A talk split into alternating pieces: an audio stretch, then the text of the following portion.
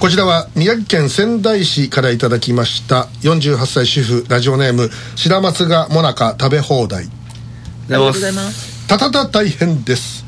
中国の SNS で青森県の公式アカウントのフォロワー数が130万人だとか。これは青森県の人口約118万人を超えており、えー現在青森には中国人観光客が殺到中とのことです。青森市内の市場、えー青森魚菜センターや、ね、これあの丼ののっけ盛りって言いましてね。ご飯のように好きなだけこう海鮮をこう乗せることで。いや名物の、えーねぶたを展示しております、えー観光施設ねぶたの家はラッセなど、えー中国や台湾からの観光客が殺到しており訪れた中国人観光客は青森県は東京に劣るとは思わないですと語っているようです。この青森フィーバーの一つのきっかけとなったのは2010年頃に青森県の大学に在学在学していた中国人留学生の動画。これが800万ビューを超える大ヒットとなったことなどが挙げられていますということでいただきました。私去年の、えー10月に、えー青森行きましたけれど。何で行ったんですか？ぐるぐる。徒歩で？え？徒歩で青森まで？ええ青森駅からは徒歩でしたけどね。あ ぐるぐるです。であのー本当にね土曜の夜土日のね、その2泊3日だったんですけど、あの駅の目の前のねこうあの、まあ、アーケード街って言いますかね。本当だったらにぎわう場所ですよ、もう閑散閑散っていう閑散ハムニだみたいな感じですね。すごかったですね。たまりましたよ。ででちょっとで居酒屋のこう、ね、看板がひひあの明かりがついててあこうやってこうやってるからこう入ろうっつって、中満員。ほもううち今いっぱいで入れませんって言って。8件ぐらい断られたんですよ。う。このこのままだと本当あの晩飯難民になるんじゃないかあ餓死すると。じゃあもちろんねそのガストとかね、はい。そのチェーン店はあるよ。あわざわざ青森まで行ってガストに入りたいとか思わないじゃんやっぱ、ね、でなんとかそのちょっと海の幸とかねそういうの食べたいなと思って行ってんだけど、まるでダメで、はい。それでで釣り竿を買って。いやいやでね釣り竿。あれねあので俺があの意を決してね、はい。そのちょうどねあれ50代ぐらいのねあの奥さんがはい。買い物の帰りだってこうママチャリでこう信号待ちしてたんですよ。あでなんか買い物してるのは確かにその袋が入ってるから見えたんで食料品とか買ってたんで。分けてくれと。いや違う。あのね バカ。なんでなんで青森まで行って小じきをしなきゃいけないんだ俺が。哀れだ親子の小月が。これ砂の器の一シーンあのすいません奥さんあのちょっとよろしいですか？あのななんかすごいもうあのあの変な勧誘だと思われて、はい。いや違います。あのちょっと観光のものなんですよ、あのお買い物なさってみたんですけどこの辺りのスーパーどこにあるかちょっと教えていただけますか？あであありまでもこの時間はもう閉まってるかもしれないけどあそこなら空いてるとかって言われて、それでで行ってみたらなんかしらスイーツしかないんよなんか。おなんかそのちょっとこじゃれた。で上で今からスイーツ 青森まで来てスイーツ祭りはねえだろうと思ってあ甘い甘いもん好きじゃないですもんね。まあちょっとぐらいだったらいいけど、そしたらそのでも確かにその言われた店だったわけ、はで行って全然ないじゃんと思ってそしたらパッと外見たらそのガラス戸があってその向こう側にも別館かほどっちが別館でどっちが本館か知らないけど、はい。同じ名前の店が向こう側にもあったであひょっとしたらあっちがその食料品なのかなあとで抜けて出てって入ったら、ドンピシャで。でそこに入ったらそこがまたね閉店の直前だったんですよ。半額シール。もうもう私もね閉店際の魔術師というずっと言われてますよええ本当にあのもうあの 半額だのなんだろうって見つけて。それでもうあのウニイクラアワビ、ええのこうこのそのなんていうかこう海鮮盛りみたいになったんですが、そのスーパーの値段よ、はい。スーパーの値段ではい。1200円ぐらいするんですああもうさ結構な。結構なそれに半額シールがボンとあったのよ。わお金をすぐそ即買い即買いももう600円だもん。600円。ありえないもんそれは。でそんなのバーって買ってで結局あの宿で食いましたけどあのでも本当ねそれぐらいあの晩飯難民になったのよ。で大変だったんですよ。それが今その映像で私もニュースの映像見ましたけどね、もう本当観光客でごった返してるわけですよ。でこのえっ、とこのねぶたのねわらっせ、はい。私も行きましたよ。その本物のねぶたがいっぱい飾ってあって、えーで写真撮り放題だったんで写真撮ってたんですよバシバシ、そしたら後ろから「あのすいません」っていう声かけられて「えなんですか?」って「なんか写真撮っちゃいけないもの撮ってたのかな」と「榎田さんですよね」って言われて。ついにスーパーで取り締まったの。ななななぜ俺の名前をとか。って、ミッドナイト見てます。あなんだミッドナイト見てます。前島さん元気ですか？今日前島さん一緒ですか？って言って「いやあいつは連れてきてません。あいつ連れてくるとあの青森の皆さんにご迷惑だと思いました」いやいやいや おかしいです。おかしいですよね。連れてきません。おかしいですよね。であいや松田さんとかあ松田さん連れてくると青森の食材が全部なくなります。か らあの連れてきませんと。おかしいですよね。ということであのでまあそんな感じで声かけてでその時も観光客はいたけど、はい。ほとんど日本人だったですで外国の人はほんの1割ぐらいだったと思うんですよ、だから割とこう中も歩きやすかったしあのそんなにこう混んでるっていうイメージはなかったけど、俺映像で見たらごった返してる。今。でその青森は別に中国からの直行便とかないんですよ、ほでただだから一回一回足とか成田とか関空に降りてそこからバスなんですよ。いやだからバスもそうだろうけど。う全部ね今のそのあの中国の日本向けの格安じゃな。い中国の日本行きの格安のツアーって、あの今どうか知らないですけどちょっと前はあの本当にね日本横断ぐらいのバスで。うん。いや昨日も俺見たんだけど、はい。そのでかいバスでさ、はい。でねもう何の印もついてないんですよ。もう全部こうあのそうあの下になんとか観光とかあったようなのがこう凸凹がちょっとこう陰影が出るんだけどもう全部真っしもうクリーム色塗っちゃいました、はい。ナンバーは白ナンバー、で中は明らかに中国っぽい観光客がすし詰めで、あれ長距離移動してるやつだね。はい、であれをであのバスの中で何が行われてるかというと、なそのなんかあれなんですよね。まあツアーガイドっていうかみたいな人が永遠にこうお土産のねあの宣伝をねあの永遠にし続けられるっていうあのそれも移動時間があれですよ。だから5時間6時間とか下手したら10時間近く行くような。じゃあじゃああのあの前島号で移動してる最中、永遠に喫茶ワインの話を横でさせられるのと一緒だよね。あそんなことしてないですよね、でねあのであの前のその10月の時は、あの ANA のバーゲンの時だったんですよ、だから片道あの時いくらだったっけな？なんかな7000円とか、それぐらいでその伊丹空港から青森空港まで片道それぐらいで行けたんですよ、で行ってみたんですけどでなぜそれを選んだかというと、はい。そのまあどこでもよかったんですよ。はあ。でただもうほとんどいいところ売れちゃってて。はい。で売れ残りだったんですよ青森って、ん。ででででも青森に行ったんですよ、はい。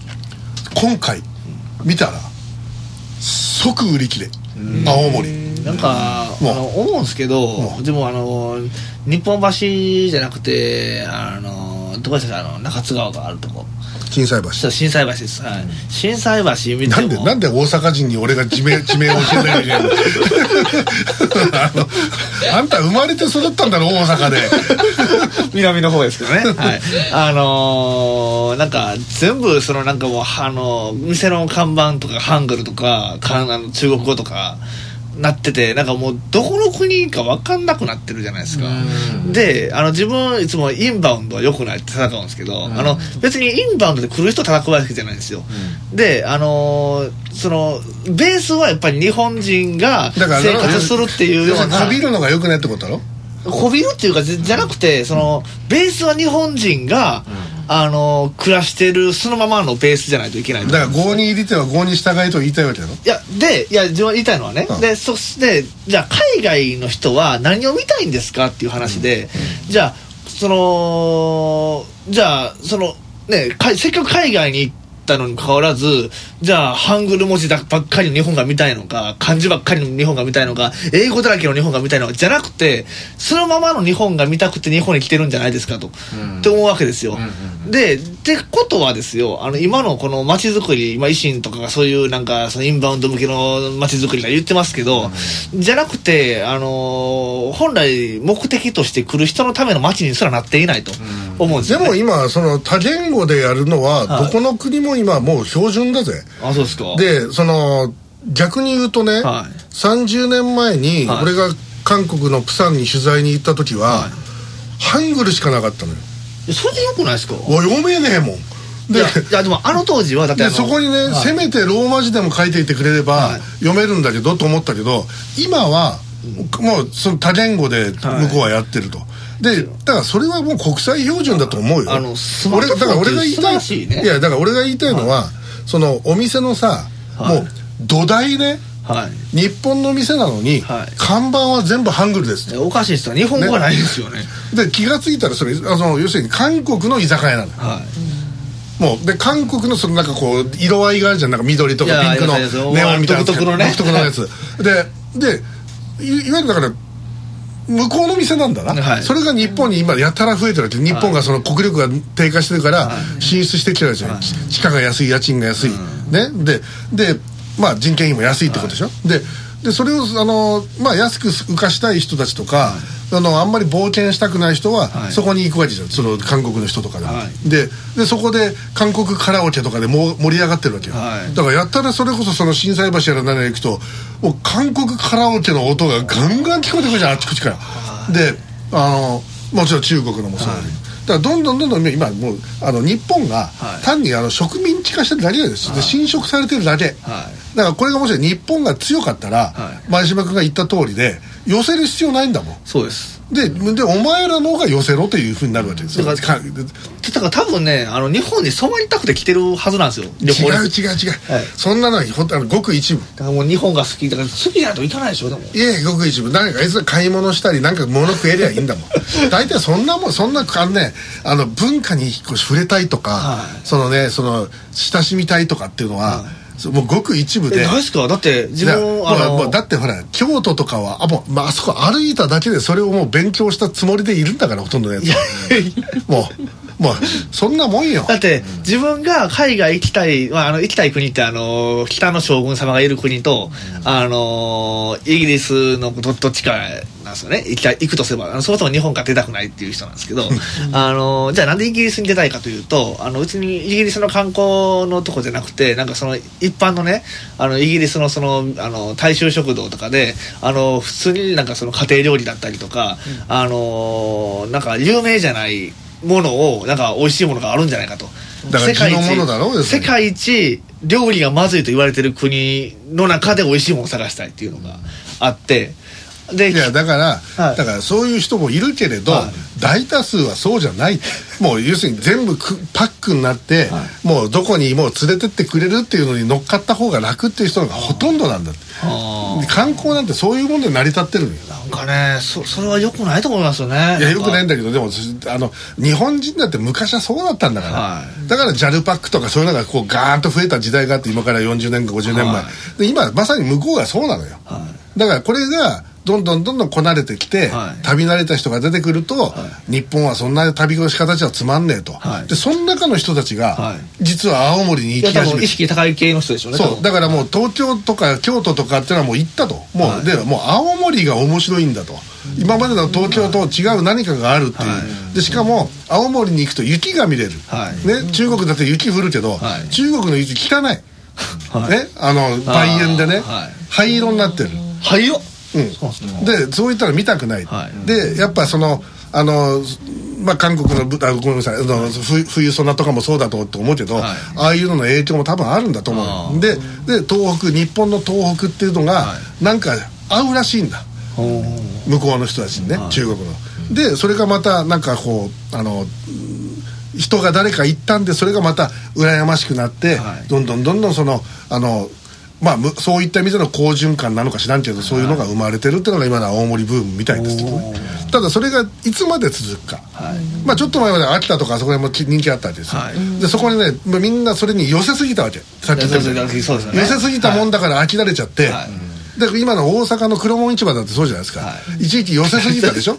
であのねあのコロナが流行ってあの全くもう日本人がそもそも来ないような状況になって海外の人もインバウンドも来なくなったから、もう困りますみたいな、まあ今まあちょっと復活してましたはい、けどね、あのカニなんかねあの足3本で4500円取るらしいです。だからさ向こうの向こうの財布に合わせてるわけだよ、まあ木田子さんはあれですよね。もうあの青森はもう何回もあの行ったということで伺ってますけど青森のなんか美味しいものって何かありますか？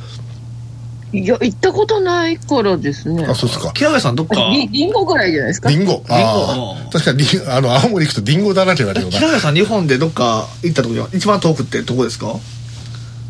えー、どこだろう。あの、何でしたっけ、あの、あの、見ざるいざ、あの、えなんだっけ？あ見ざる聞かざる日光。があるとこは東証何でしたっけ？東照宮。日光東照あ宮のだから日光だよあ、日光です。だから、多分そこだと思います。ああ。あな何県ですかね？日光栃木県。栃木。ああ。栃木も行ったことないですね。それで東京よりもあの北の方に。ああ。あえじゃあ修学旅行で北海道ぐらいは行きましたけど行ってるじゃん。あのその個人で行ったっていうのが ああ。なないんですよ今今 ANA 安売りしてますよ。今。あそうですか。えだからねもう私はツツアーできたないんですよもうなんか。だツアーじゃないよ。え？ツアーじゃないよ。あの航空券がただバーゲンああ航空券。ああうん。もう買ったよ俺。あれ？あれ？あれ？7000円。あれ？このチャンス使わなかったら世の中どこも行けないじゃないですか。まあそうですね。えはい。ええーと一応今度は5月に仙台に行きます。はい。えー続いては。東京都目黒区43歳主婦兼挿絵屋ラジオネームヤクルト10本一気飲みありがとうございます。ヤクルト1000だと10本飲んだら腹壊すんじゃないですかね。あれなんかあれです10本飲んだらお腹いっぱいになってはい。何も食べれなくなるらしいですね。えー東京芸術大学の大学美術館で3月に開幕予定。大吉原展江戸、はい。アメイジング、えーこれ主催は東京芸大東京新聞テレビ朝日、えーが炎上しそうです。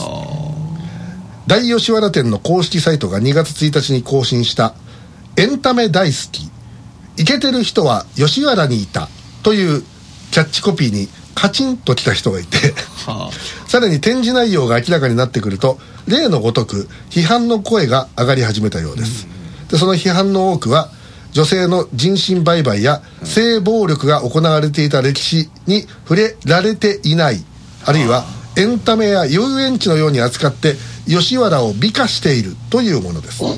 さあ江戸文化の大家榎木田師匠の出番です。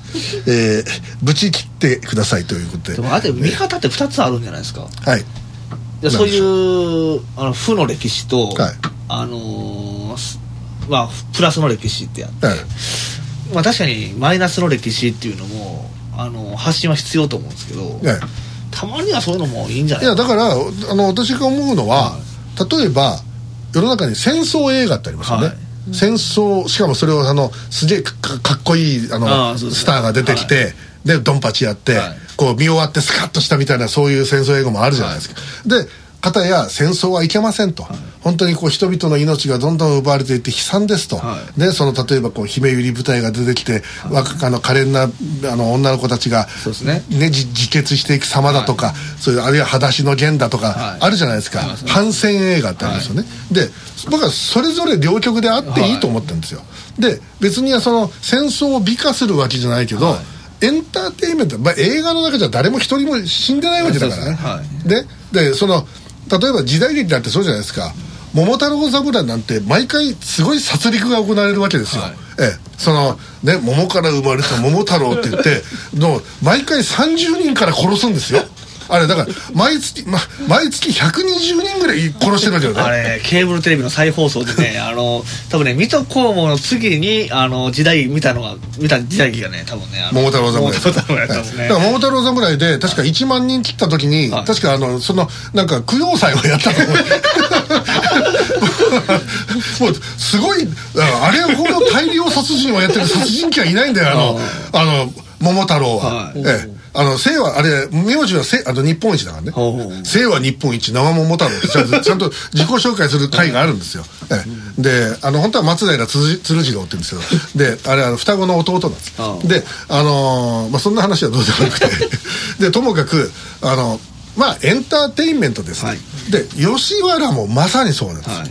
その女の人たちが売られてきて、はいそのまあ一体性暴力と言っていいかはい。分かりませんが、とそういうことがあった時代、はい。確かにそうなんですよ、はで片や文化の象徴であったのも間違いなくそうなんですよ。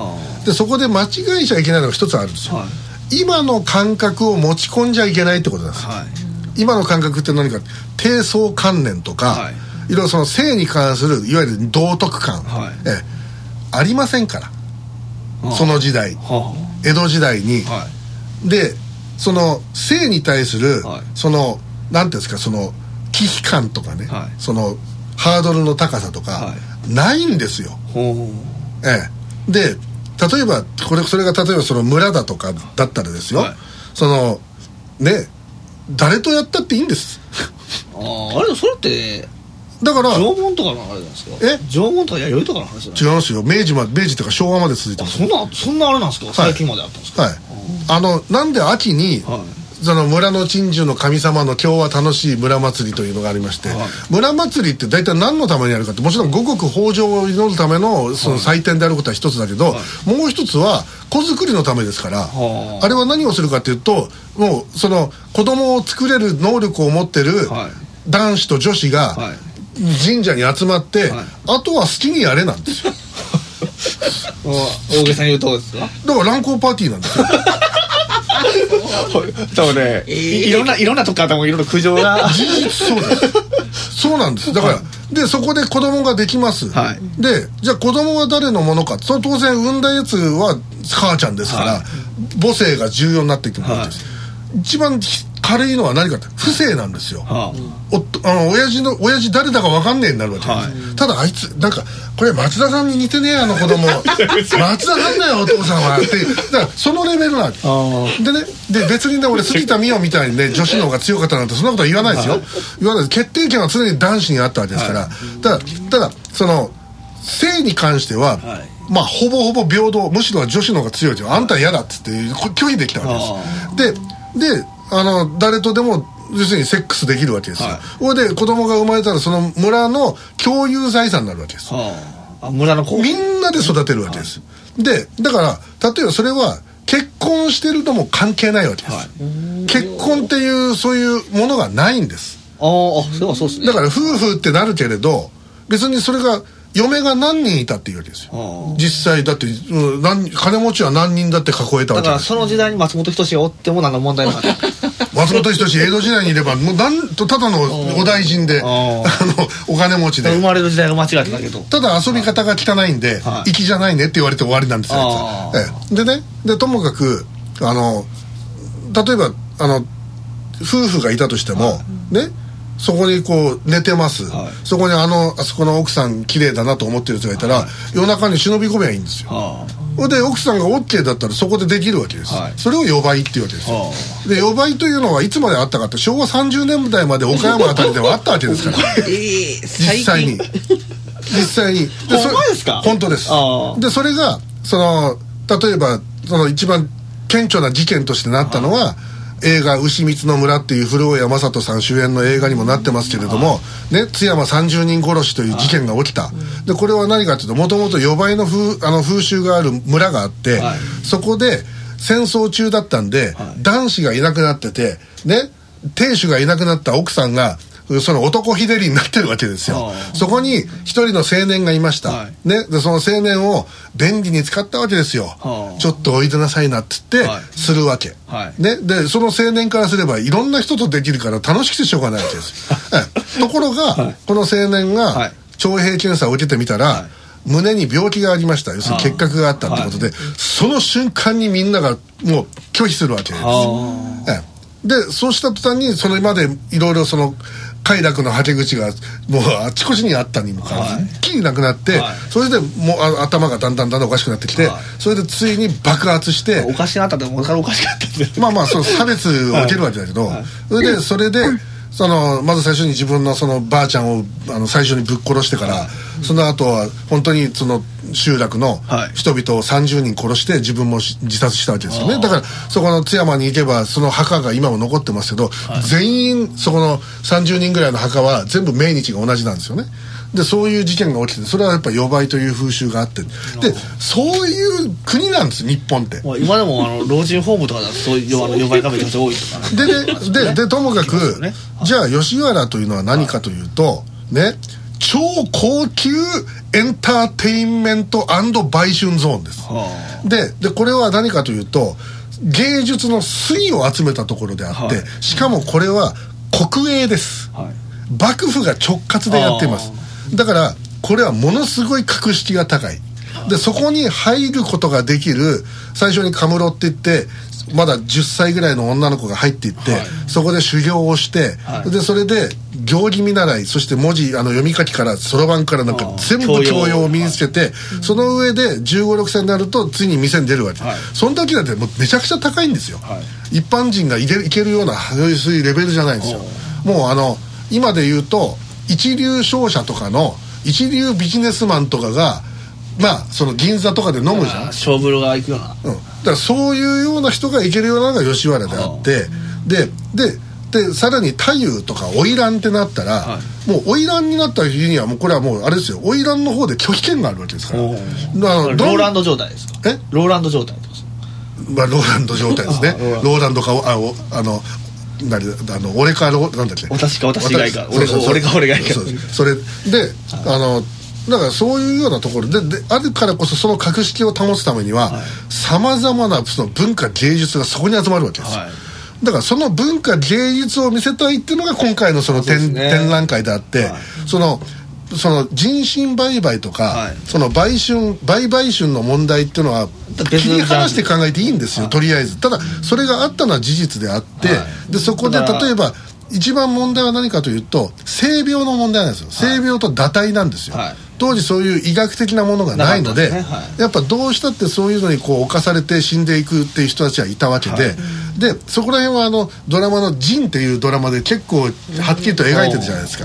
であのそういうところでその感染して亡くなった人なんかがその無縁仏みたいな感じでこう全部そこにこう集められたかわいそうな女の子たちの墓があるんですけど、そういうところも勉強することが大事だけれど、そこで花開いたその芸術とか文学とか、はい。そういったのっていうのは別な感覚で見てほしいなっていうのは俺の,、あの解説ですね。ででそれとあのーもう一つ言えば性病っていうのも、はい。実はこれは今で言うとやっぱほら今梅毒がは流行ってます。東横で若い子がなんかこう無茶してそれで梅毒がすげえ流行ってますとかっていうでもちろん良くない病気なことは分かってるんだけど、あの江戸時代のその相毒とか病梅毒っていうのは、はい。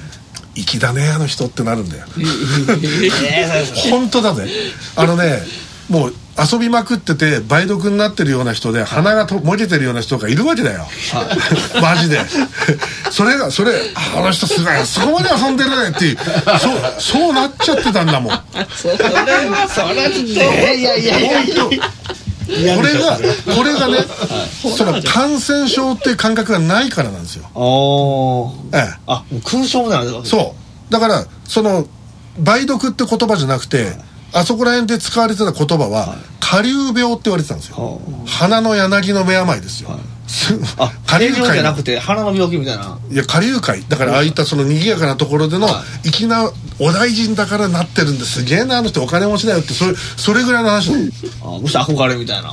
憧れってか、まあ、まあ、まあ、ある種のもうステータスみたいになってあでそれで死んだんなら本気だって。あいつすあの、まあ、それでいいじゃんと。遊遊びで死んでんだからっていうそういうどっちみちほっといたってさ当時って寿命短いんだから、、はい。ろんな病気があったわけで、その中でその一つであってある種の勲章であったわけですよ。だから例えばその加藤清正なんかは下流病で死んだって言われてるわけですよ、あの人はもうめちゃくちゃ好きで。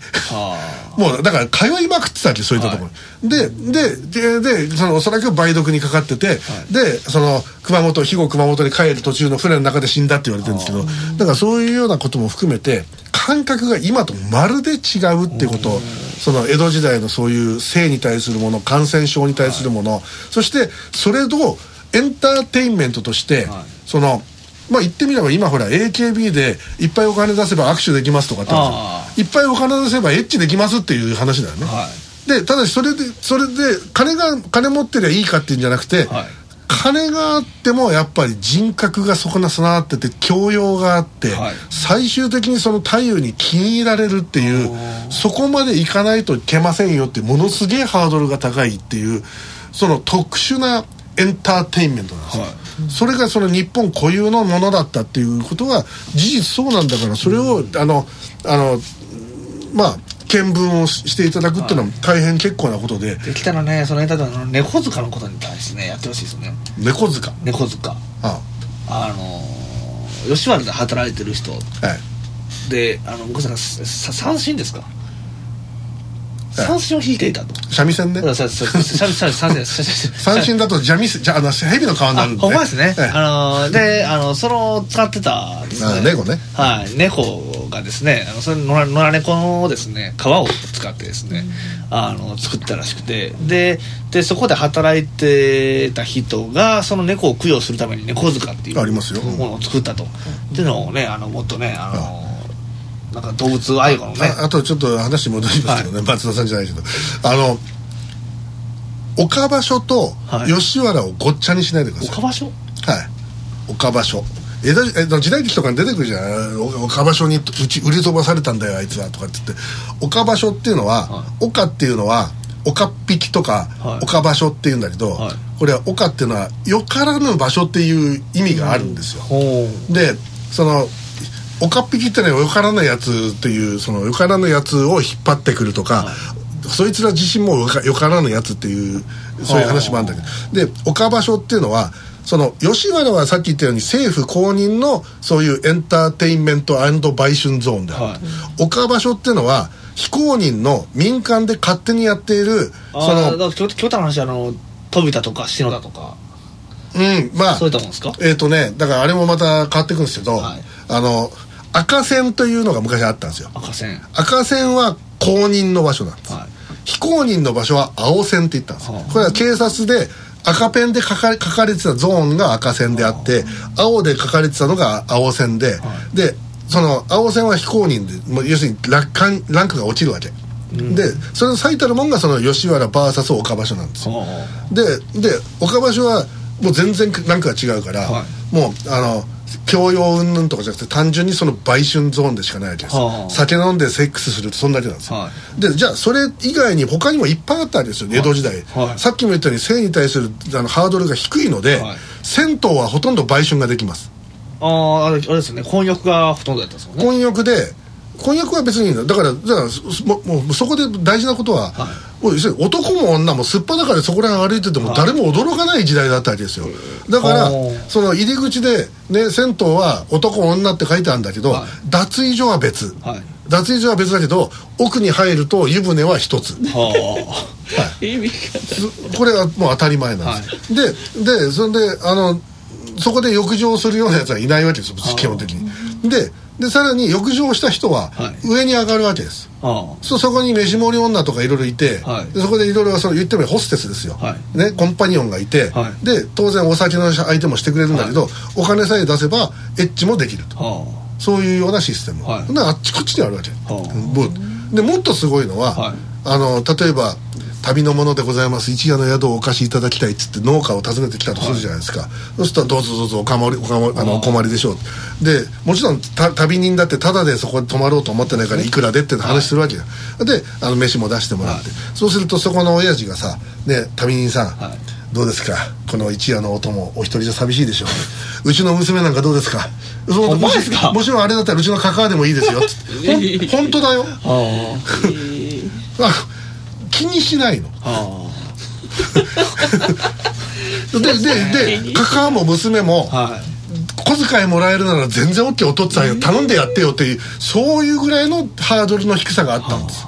でそれが当たり前だったからふむしろ風紀が乱れるからいかんっつって、はなんとかしようっつって代官だとか殿様が一生懸命取り締まろうとしたぐらいなんですよ。あだからあそうですか。これ公認の場所を作ってそういうこと固めてだからそういう流れ歴史というのを調べていくと実はもう日本のねその性に対する文化とかっていうのはめちゃくちゃ面白いんですよ、でそれが今のその現在のそのひ風俗にどのように色濃く投影されているのかとか、もうもう本当大学の講義みたいなことを私やってます それぐらいあの実は語れるんですけど、でまあだからそういうのをぜひ踏まえてできればこの吉原店見に見に行ってほしいですね、ええ。という、みえー世の中のフェミニストを敵にするような投稿。でも事実なんだからしょうがねえべよ。ね歴史を無視するのはちゃいますもんね。だって。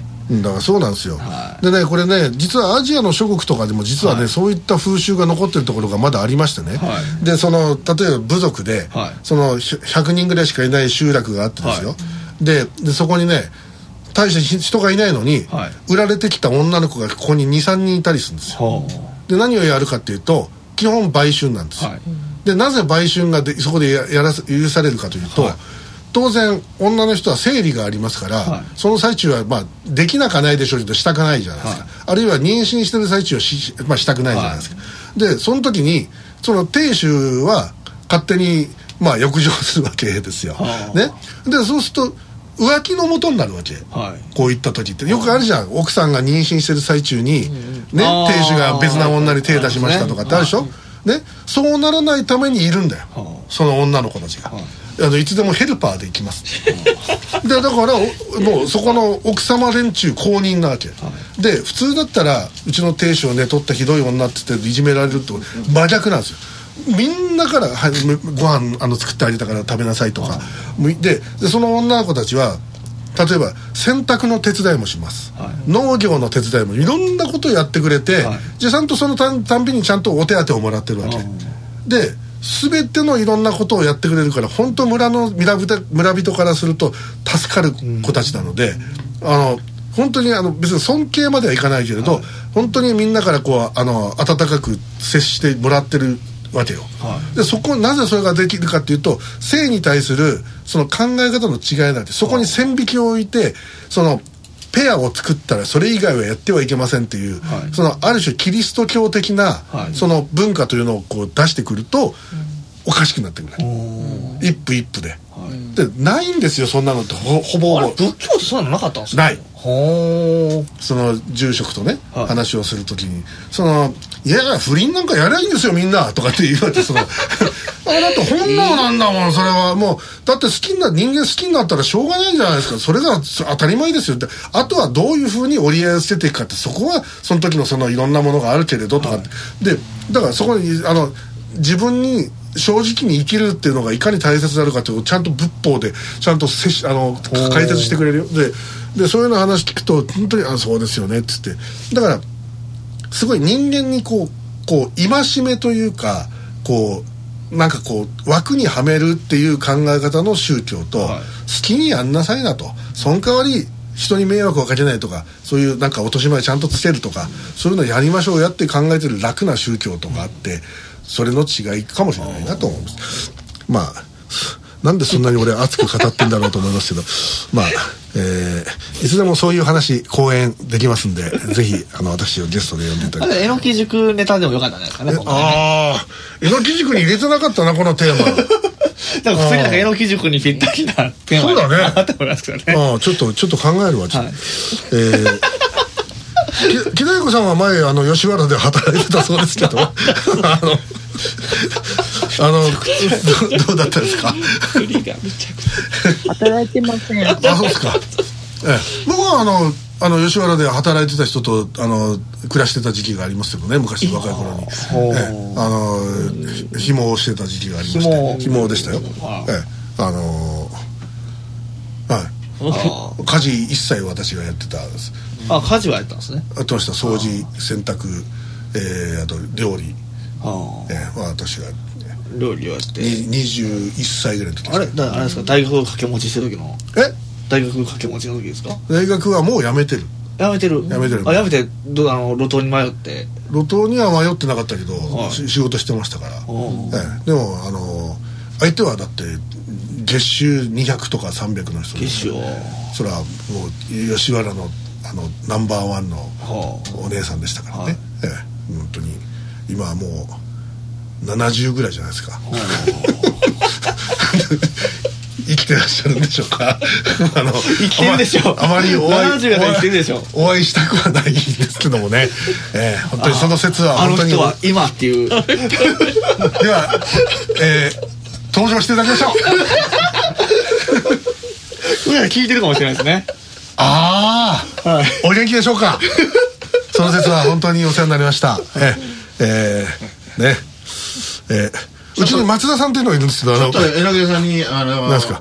聞きたいんですけど、はい。今ねその吉原がうんぬんかんぬんっていう話もあるんですけど、その今あの少女売春がうんうんうん。はエスタブリッシュメントっていうか、はいはいはいはい。そういう階級の中で、まあ、流行ってる言い方っていう言い方が妥当かわからないんですけど、横行してますね。まあ、国境で違法移民の中からだんだんブローカーに渡っていって、大金持ちの地下室で子供たちがはい。囚われの身となって、ね、そういう性的奴隷になってたっていうのが結構あるじゃないですか。あけしからんその有名人もあのニューヨークの下の方の島に、はい。はい。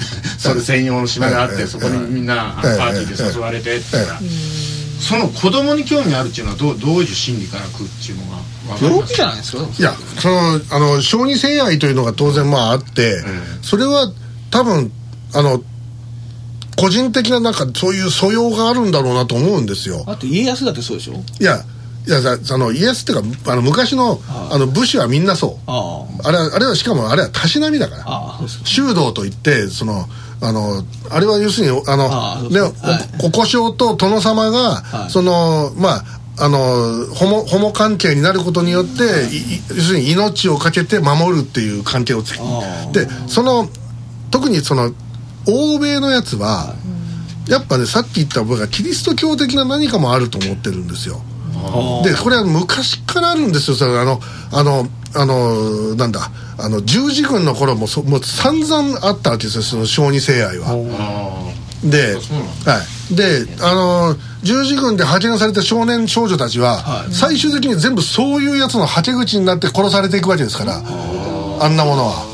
ね、みんなこう健全なこうことを吹き込まれてですよ、そのあの正義の心に燃えていくんだけど、結局はもうそういう落とし穴が待ってるみたいな、まあ、ぜ全員がそうだとは言わないですけど、そういう話はたくさんあって、ででやっぱなんかねその子供に対して欲情するとかっていうのは私き気分的にはないんですけど。俺もない。まるでない。そそれはなどっからいや西洋人っぽい判断がそれは人種問わずそういう感情になるこればっかりはちょっと私そのその趣味なのでわからないですね。その人たちのその趣味というか。なんか脳のなんかそうホルモンのなんかバランス異常じゃないんですかいやだから例えば俺のね高校の時の同級生で、あの名前は言わないけど、あれはもうえのきだ俺はな8歳以上の女には興味ねえよっつって。いいるんですよそういうのも、ええ、で、でだからまあ私はもうあの子供っていうかそういうあのロリコンには全く興味がないというか。ピクリとも来ないわけですよ、私は む昔から。どちらかというと私はあのあの熟女好きでしたから。どちらかというと逆でしたからバイアスが。3040ぐらい上の知り合いの自衛官がいるんですけど、ええ。あのセーラー服が好きとかナースがいいとかそれは制服を持ち歩いてるやつがいる。それはフェチズムでしょ別ですねそれはそれを着て喜んでたりするやつがいましたよ。変態です だからいやだから変態は昔からおるんですよそれは、ええ。まあ、見た目見た目ごっついいかついおっさんですけどね。だだからほらやっぱりいろいろ好みってあるじゃないですか、じゃあ俺だってあありますよ。例えばあのあの例えばほらパンパンティーストッキングが好きな人とかいたりするじゃないですか。別にパンストなんか興味ないですけどあのなんていうかこうあのこのひにあのニーハイっていうの？あソックスの。はいああいうののあのあのまあ、はハイヒールで踏まれたいとかあるんじゃない？全然ない。全然ない。ウリウリウリとか言いながら。もうあの過去で踏まれたことあります違う踏まれたじゃない。無知で撃たれた。じゃああれ？あの遅くがとかって。違うんですよあれはだから英知出版のもしかしてボンレスハムになってたんじゃないですか。違いますよ。つらされてボンレスハムになってたんじゃないですかこれ。今もあれあの古本屋行くとさ、あるんですから俺俺が写ってるやつ。探しましょう。探しましょうあの、俺は持ってるけど熊本に置いてあるけど。ああるんすか？うん。あのその SM の女王様に、はい。あの無知で打たれる奴隷の役をやってくれと。3万円払うからもう喜んでやるっつって。それでこうこういうあのあのあ仮面の忍者赤影みたいなやつをつけるんですよ。お お面を。あれいつからなんですかね？あのあの文化っていうか。でであの革のパンツ履かされてそれでこう四つん這いになってるところを女王様がこうあのパチンってやるとかさ本気で打たないですよ。それ違うそれをこうカメラマンがクシャシャシャクシャシャシャっていいね榎木だその表情だよもうちょもうちょっともうちょっとあえいでくれ榎木だとかクシャシャシャってででどんなのが乗るんだろうかとワクワクしてコンビニに行ってついに売ってるぜとかってこう見ながらうわ俺だぜこれいやそんな話はどうでもよかったんですよなんでこんなに盛りこれ45分も盛り上がってるそういうジャンルはやっぱ盛り上がりますねやっぱりね、えー。はい。一旦 CM に来まして、えーこの後も この後はまだパラキルからじゃないか。一旦 CM です。イン